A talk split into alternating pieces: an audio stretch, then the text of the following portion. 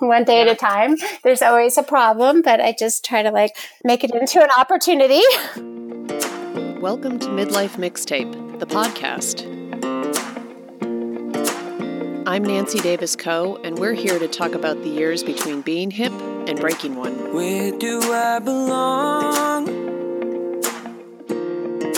Tell me why I'm here and what's taking this long. When can I move on? Today's podcast is brought to you by Audible. Get a free audiobook download and 30-day free trial at audibletrial.com forward slash midlife mixtape. Over 180,000 titles to choose from for your iPhone, Android, Kindle, or MP3 player. Again, that's audibletrial.com forward slash midlife mixtape for your free audiobook. Hi, everyone. Welcome to the latest episode of the Midlife Mixtape Podcast, where we celebrate Gen Xers and icons of Generation X with humor, heart, and a really good beat. Do you know when you Google the word midlife, nine of the first 10 results pair that word with the word crisis? This show is meant to counteract that narrative a little bit, as my guests share their stories of the resilience, lessons, and yes, even joys of being in the middle third of life. By the way, one of those Google results is for the lyrics for the song called Midlife Crisis by rock band Faith No More, so I'll give a pass to that one. So, about today's episode. Over the years as a freelancer for the San Francisco Chronicle, I've had the chance to write a lot about small manufacturers and local businesses, and I've learned all the various reasons that they bring outsized benefits to the communities in which they operate.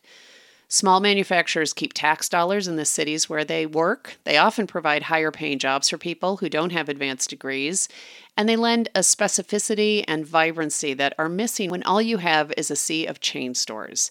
Yes, their goods may cost a little more. I'm not going to argue with you on that, but as a consumer, you can do your part in the value chain by making a choice for quality over quantity.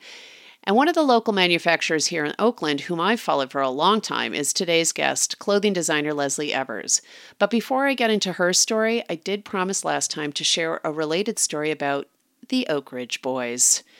See, what had happened was I got a press release that said that the Oak Ridge Boys are working together with an American textile company to recognize people who champion made in America goods and that they'd just given an award to Mike Huckabee. Now, 99.99% of the time, I just delete the sea of press releases that I get, but this one stopped me because the Oak Ridge Boys were my late dad's favorite band. We sang Elvira on every car trip my family went on in the 70s. And I thought that Huckabee was a curious choice for that award, to say the least. So I went against all my best instincts and I hit reply. And I was very, very exceedingly civil, but I did say that I knew that Huckabee's daughter works for someone who talks a good game about made in America products, but whose organization manufactures many of its products in China. And I said that maybe the Oak Ridge Boys could use their platform to go ask him about that. And five minutes later, I'm reading an email with the subject line, Hello, Nancy. Yes, it's all caps. And the email itself was all caps. Of course it was. And it was from the lead singer of the Oak Ridge Boys with a PS that said, I'm not yelling, I just like all caps. And he and I had a polite and friendly exchange of views via email finding the common ground that we both think local manufacturing deserves more tangible support, not just talk. And a few days later, I received some Oak Ridge Boys CDs in the mail. And that is the end of my story, but I just have to say, if my dad were still alive, man, he would have enjoyed it. It was just a weird, weird thing to be all caps emailing with the lead singer of the Oak Ridge Boys. So who knows? Maybe uniting around the need for local manufacturing is the way forward for our country. Anyway, today's guest, as I mentioned, is Oakland based clothing designer Leslie Evers. She started her dress company in 2008 and sold to over 100 boutiques across the country and even had a department store account. And then in 2012, she stopped selling wholesale, opened her first brick and mortar store, and Leslie says she's never looked back. All Leslie Evers clothing is manufactured in Oakland, just 10 minutes from her house, and the textiles, all of which are designed by Leslie herself, are printed in Los Angeles. She says her hands have probably touched each and every dress that go out the door. Leslie has two teenage boys and three dogs, which means there's always a lot going on at her house, including on the day we recorded, got cut off, and had to pick up again a week later, so you'll hear that. So, as the Oak Ridge boys might sing, Giddy up, a um papa, um papa, mau mau, hi ho silver, away with Leslie Evers. Okay, I am here today on the Midlife Mixtape podcast with my guest, Leslie Evers. Hi, Leslie. How are you? Hi, Nancy. Thanks for having me. You know, we always start the podcast with one important question, which is what was your first concert and what were the circumstances?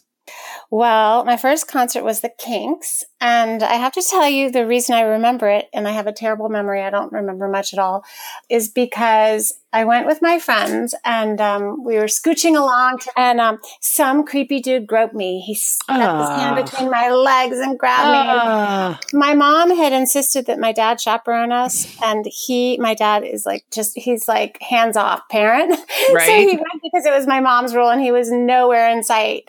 And um, it was just like that's why I remember it, which is really sad because I'm sure it was an awesome concert. But that's like the only thing about the whole concert that I remember. That is so gross. Why? Why? Why, Why does somebody have to soil your, soil your memory like that? All right, let me ask you a more uh, cheerful question. What was the last concert you went to, if it was a good one? Um, I feel like I went to something in between this, but the last one that is like awesome was last summer. I went to Grace Jones at the Greek, and I went with my brother, who's an avid concert goer, and he insisted that we like stand all the way up in the very front. We had to like fight for our little spots. And um, I'm so glad we did because we were right there. She was right in front of us. And she was absolutely incredible. What is she now? 70? I think she is. Like, oh and gosh. she does not look it. And she was practically naked the whole time. She had this, like, I'm not kidding, like this tiny little like thong on and then her whole body was painted and she had these like outrageous she even had a dildo on at one point she was like over the top. And um, the whole crowd was like crazy. Like everyone was just like, "Oh my god, loving her." You know, if if I look like that at seventy, I pr- I plan to go around naked too. I mean, I don't look like I've never looked like that. I don't know what would happen between now and then, but if it happens, you heard it here first. She was just like completely out there. Like it didn't. There was nothing that she did the whole time that showed any self consciousness. Like it was mm-hmm. just like mm-hmm. whatever happened, happened. And then during one of her songs, something sort of like, I don't know what it was, fell onto one of the lights and started a fire. So the stage was actually, there was like a fire. And at first she didn't see it. And everyone's like, oh my God, fire, fire. And then I think she realized something was happening and looked over at this light and then started singing fire. And she was like going like all crazy, fire. It was really, I mean, yeah. Anyway, somebody came and took put the fire out, but uh, we should emphasize the Greek is an outdoor amphitheater, so it's not quite as dangerous as yeah, it sounds. Although totally. that that would still be a scary place to be caught if there was a fire. I guess it couldn't get too far, but leave it to Grace Jones to turn it into a performance art moment. I know. She's awesome. She probably planned it that way. So when you're designing, do you listen to music? Is there a certain kind of music you like to you like to be listening to when you're doing your stuff?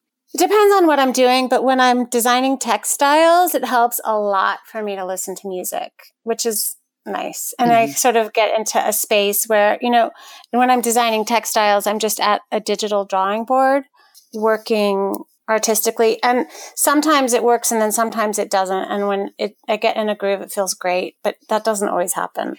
Well, speaking of the Leslie Evers brand and design, I can spot one of your dresses from a mile away because I think because as a native New Yorker whose wardrobe was mostly black when I moved to California 20 years ago, it took me a little while to work up the nerve to start wearing such bright patterns and bright colors and now I wear your stuff a lot.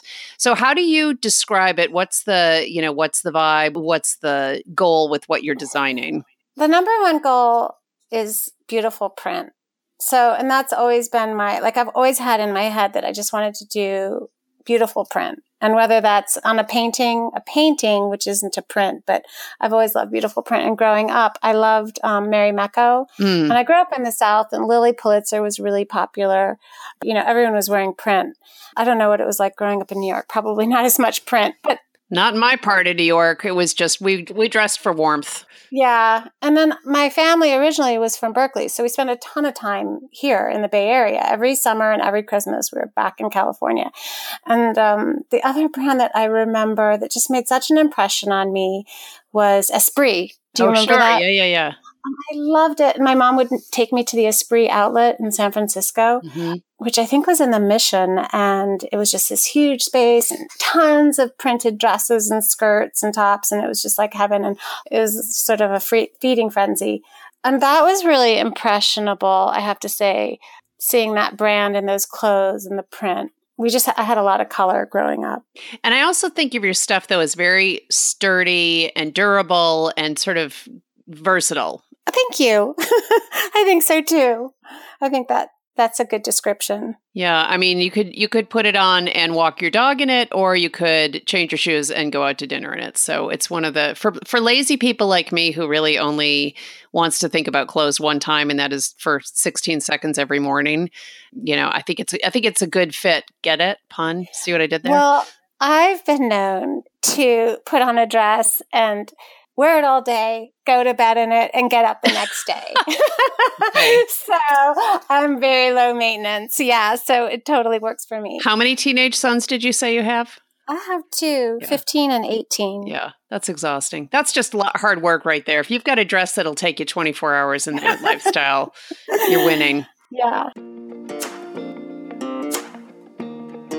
All right, so we took a little pause there. It reminded me of when the kids were little and you were at the playground trying to talk to your mom friends and you could never finish a conversation without some disastrous mishap that, you know, meant that you had to actually conduct the conversation in four separate segments across three different social occasions. But we're back. I'm here with Leslie Evers and you have built up this design company you sort of took it in one direction where there was national distribution. You took a rather traditional route, I guess, in uh, starting your line, and then you scaled it back and took a more local approach to it. And I wondered if you could just give us a really quick synopsis of your design journey and also you know if you were starting from scratch today how would you recommend people approach it or what or what are the things that you think are different for people who are starting on that process today So the so when I started 10 years ago, the industry was really different and there was a very traditional path which people continue to pursue today. I'm not saying that it doesn't exist,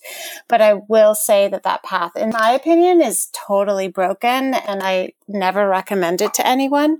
But I did the traditional route of making sample sets, going to trade shows, opening accounts in boutiques across the country, taking the orders, manufacturing, and shipping. And so, um, let's see, I did that for about six years. And in that process, I had picked up three reps. I had two showrooms. It was super complicated and I spent a lot of money on sample sets and trade shows.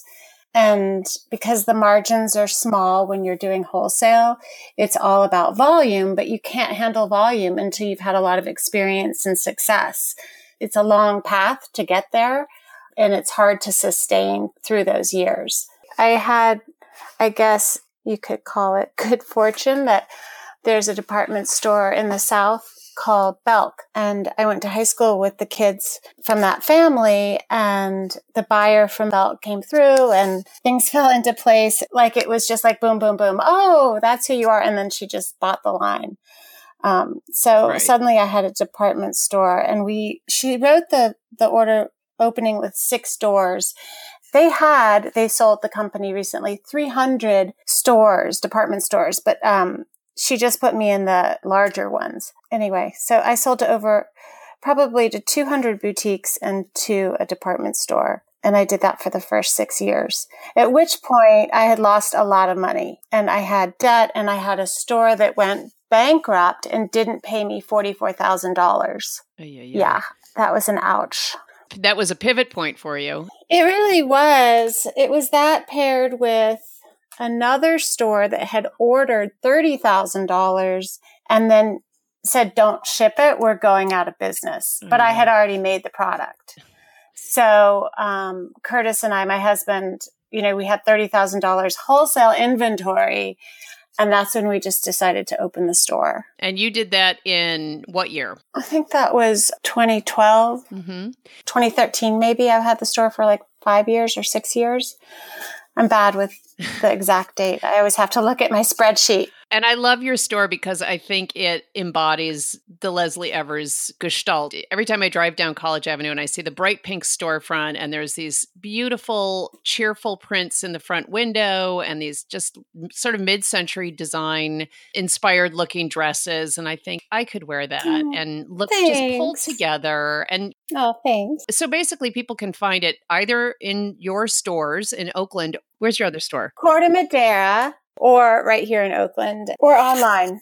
But what I, one of the things I love about the online store is that your ad campaigns feature real customers. So you have not you have you know not the super skinny models that are pulling off stuff that none of the rest of us could manage, but you have actual customers modeling your stuff. Why, why was it important to you to have real women modeling your clothes, and what do you think that says? Well, I started it a few years ago. It came to me because, you know, I don't really wear makeup. I don't care for it. Like, I'll put on a little mascara or a bit of lipstick for if I'm going out. But, and a lot of my customers don't, and I don't have anything against makeup. I just am a very, just kind of like things simple. Um, I don't like the fuss. And I know a lot of my customers are that way too. And we would be doing these photo shoots and these literal girls would come in like 19 years old and they put tons of makeup that I, you know had hair and makeup there. They put all this makeup on to make them look grown up. And i just like i was like what am i mm. doing? This is so crazy. Like first of all okay i do have 18 year olds that shop in the store but they're just regular 18 year olds buying a dress for like a graduation or something. And it just felt so disconnected. Mm-hmm.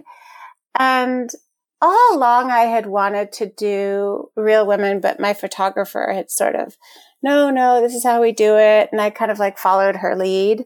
Um, and she was making beautiful photos. So there was something that was really working. I, I, I get it, but I just, just put my foot down and I just thought, I just don't want to do it anymore. And that was it. We just switched. And what's the response been? It's been so great. It's been really nice. I I had one open call day and anybody who wanted to come by in Rockridge came to be photographed and we put everybody on the website and you know, it was literally like from 15 to 80 women all ages, all sizes. We had a transgender woman come, everything. It was really fun. That's so awesome. And you and you Yeah. make the clothes in Oakland too. Not only are your models drawn from the local area, but you actually make manufacture them here. Yes, I do. And I go to the factories almost every day. I use about three different factories. And why did you make that decision? Why did that feel important to you? It's just you have to because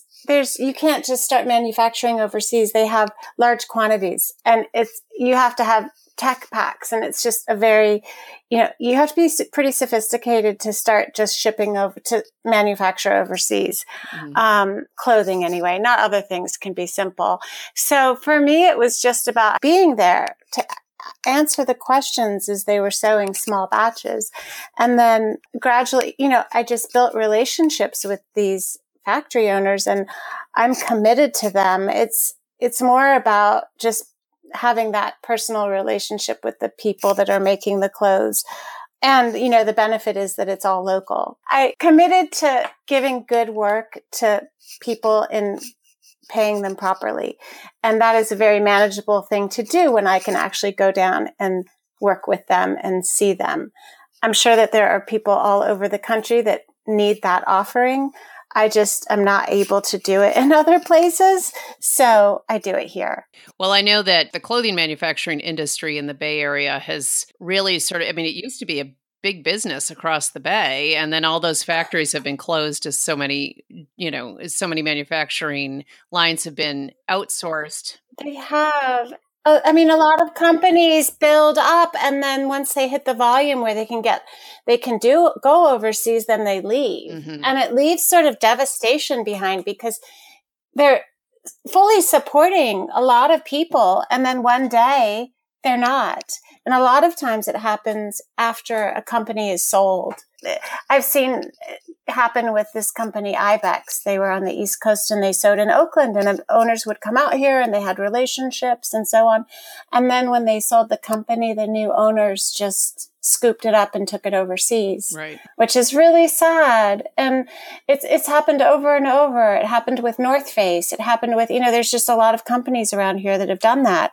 And it's unfortunate but hopefully i mean there's enough happening right now that it's not about to just disappear.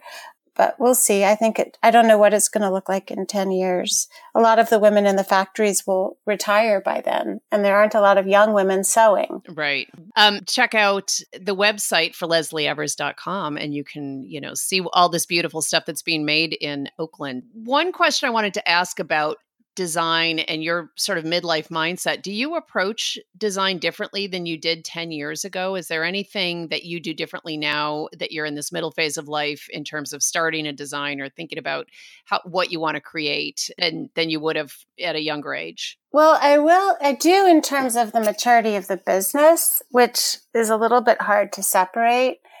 For one thing, I just have a huge well of patterns of, you know, styles and of textiles. So instead of having to create everything from scratch, I can sort of make adjustments, change colors, mix things in a different way. So all of that is easier now. So there are a lot of things about doing it that are just simplified mm-hmm. from sort of the initial creation of everything. I had to like start from scratch. But that also sort of speaks to my like, I'm 50, sort of more of my attitude in general.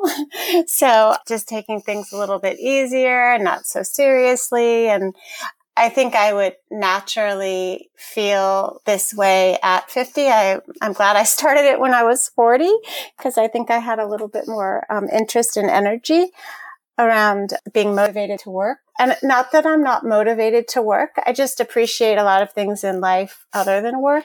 So, do you know what I mean? You've got first of all, you've got teenage sons, right? I do. I mean, that's a full-time job. But I I I think there and I hear this again and again in these interviews is that we are at a point where we get to yield the benefits of efficiency. Mm-hmm. We sort of know, like, I mean, very clearly in your case, you just simply have more patterns and more textiles mm-hmm. that you mm-hmm. can work with because you've had 10 years to accumulate them. But I hear it, what, regardless of the field, is that this is a time of life where you can kind of say, all right, it's not going to be. I don't have to work so hard to do X, Y, or Z because I've been doing that for so long. Exactly. That's how I feel. And everything's just easier. it's just in a groove. Um, I also wanted to say, because I just have so many people ask me how I did it and how I got to this place and, you know, their daughter's interested or they are or whatever, whoever it is. When I talk about my experience, I don't recommend it because it was very hard and really stressful and you don't you don't want to recommend to people that they get a $30,000 stash of of unsold inventory? Why not? That sounds like that was not stressful for you yeah, at all. it was the whole thing was really hard and there's deadlines and cancellations and all kinds of things that happen that are totally beyond your control. That said I do think so. That was doing the wholesale model. I do think that there are so many opportunities now where young designers can go direct to consumers with everything that's happening online. And there's just, I don't have an answer. I can't say because I'm not starting now. But if I were to start now, I think I would have an easier time than starting 10 years ago. I do want to encourage that it's not just because I had a really difficult time doesn't mean that's how it would be for everyone. That's yeah. very generous of you because I'm sure people do look to you for an example and that kind of encouragement can be helpful for somebody who's just starting out. Mm-hmm. Something that I've been thinking about is, you know, we are in the middle of a time where I think women are working hard to, and I love this this quote from Maxine Waters: "Reclaim our time. Mm-hmm. We're reclaiming our time, and we're demanding that our voices be heard." And I think in a lot of ways, that's about expressing ourselves in a man's world in a feminine way. Mm, you know, mm-hmm. but not not just trying to force ourselves into the man box, but saying, nope, this is how I do it, you know, coming at this from a feminine point of view. And I wonder what this means to you as the head of a brand with female customers and, and personally, because you have a very, it's a very feminine kind of sensibility with what you design. How does that all fit together? Well, I mean, I, I have worked with women, and I have to say, all my employees are women, and so I, I do feel separated from that world, the business world, with men. I haven't. Well, that's not true. In the initial days, I did a lot of orders and work with men, but I feel really lucky in that way to get to just serve women, and I and I love it. So I don't feel like like I've been swayed or changed with this at all. Like I just have been doing my own thing. Um, and because I'm self-employed, I feel like I've been, I've had so much autonomy, but I certainly am thrilled that all of this is happening. So, what challenges do you still want to tackle in this middle phase? I mean, as you look ahead for Leslie Evers Design and, and for yourself personally, what are the kinds of things that you still want to knock off the bucket list? I, I was at the point where I was sort of comfortable with where it was. We had two stores and some online business. And um, recently I've started scaling online and I was on the fence about whether to do it or not. And we're doing it. So I am a little bit resisting it, but I'm going along. So uh, that's where I am. It's just a bit of a push. And um, if you're scared, it probably means you're doing the right thing. Don't you think at this age? I guess so. You I gotta mean, put yourself out on the edge once in a while. It's so easy to get complacent. Thanks for saying that. it's hard. It's not just me; it's people I talk to. I, I interviewed um, Kathy Valentine from the Go Go's, and she talked about exactly this. Like, just she's getting, she's gone back to school, she's writing a book, and she said, "I like to be scared. It's if you know, if it feels a little uncomfortable, you know, you're growing." So That's true. I'm for it. You're for it. Okay, well, I'm doing it, and on top of it, I realize the size ratio has changed a bit, and I have a lot of online customers that order large and extra large and asked me to go one more size. So I'm adding mm-hmm. the 18 to 20 size. So that's exciting. I don't know what's awesome. going to happen, but I hope I find a lot of customers that are size 18 and 20, which is takes an investment because I have to revisit all the patterns and remake all the markers because they're paired up. It's, I can't explain. It's not, it's a waste of time, but it's not as simple as people think because I have everything sort of in a groove and now I'm disrupting all of that. The way I cut, you know, I'll take the, um, the size large pattern and I mix it when cutting with the extra small so that I get more efficiency. So anyway, so my ratios changed and um, I'm adding a size. My markers have to be changed. So I'm excited to, to, to do that. And, um, yeah, online is really expanding and it's exciting. And there's challenges on the back end of fulfilling all those orders, but um, one day at a time. There's always a problem, but I just try to like, oh, make it into an opportunity. I learned a good phrase from my college daughter who's home for the summer the other day. She told me one, that sounds like a problem for future me. Unfortunately, my problems are for the today me. Last question, Leslie. What one piece of advice do you have for people younger than you, or do you wish you could go back and tell yourself? I I think for young people and for young me, I I was so like looking forward to everything and eager and how is it going to work out? And there's just like a lot of baby steps along the way. And I wish I had known how things would sort of come together and be integrated. And I don't know if everyone feels that way, but I sure do feel like a lot of things that didn't really make sense at the time, sort of in the end, have pulled together. And I, I just, you know, it's just funny how all the little parts come together and they're important, even at the time when they seem like they're not important. Do you know what I mean? Absolutely. You look back and you go, oh, that's why I did. Yeah, it's really cool. I was going to say that's, I mean, I look back all the time and say, well, I, it's great that I got a business degree, even though part of me thinks, oh, I wish I'd been an English major and discovered my passion for writing a lot earlier. The fact is, I've got a really solid business background and I manage my writing career really well because of it. I know how to negotiate contracts and I know how to manage my accounting and all that stuff. And it wasn't a waste of time. It was just a way to get a skill that I was going to need you know, eventually. So I try to think of it that way anyway. Wow, I can't imagine that a business major would be a waste of time. I, that sounds like a really like promising way to go. I wish I had done it. Well, you and I, it turned out as we were setting up this interview, you and I discovered we were at the same college at the same time. So let's be frank. What I really majored in was the music parties at Pi Lambda Chi. So, you know, that and Irvine Auditorium, that's where I spent most of my formative educational years. But oh well. I don't believe it. I don't believe it. All right, Leslie Evers, one of my favorite new friends in Oakland. I was so thrilled when I was in the store the other day and uh, you know, basically introduced myself and said, Hey, lady, you're coming on my podcast. So thank you for not fighting me off. I'm so happy that we got to talk. Thank you so much for sharing your story. And I will include links, of course, to Leslie's website, but check it out for yourself, leslieevers.com. And uh, yeah, if you want my recommendation, the Vera dress in whatever pattern you can get it, you can't go wrong with that dress. It's fabulous. Thanks a lot, Leslie. Thanks, Nancy. I am just imagining the kind of hyperventilating I would have done if I were a small business owner and a $40,000 client informed me that they weren't paying me and another canceled a $30,000 product order after I'd already made it. I would hope I would have the grace to turn that problem into an opportunity, as Leslie said it is kind of nice to be far enough out from that 2012 disaster to see how it turned out for her.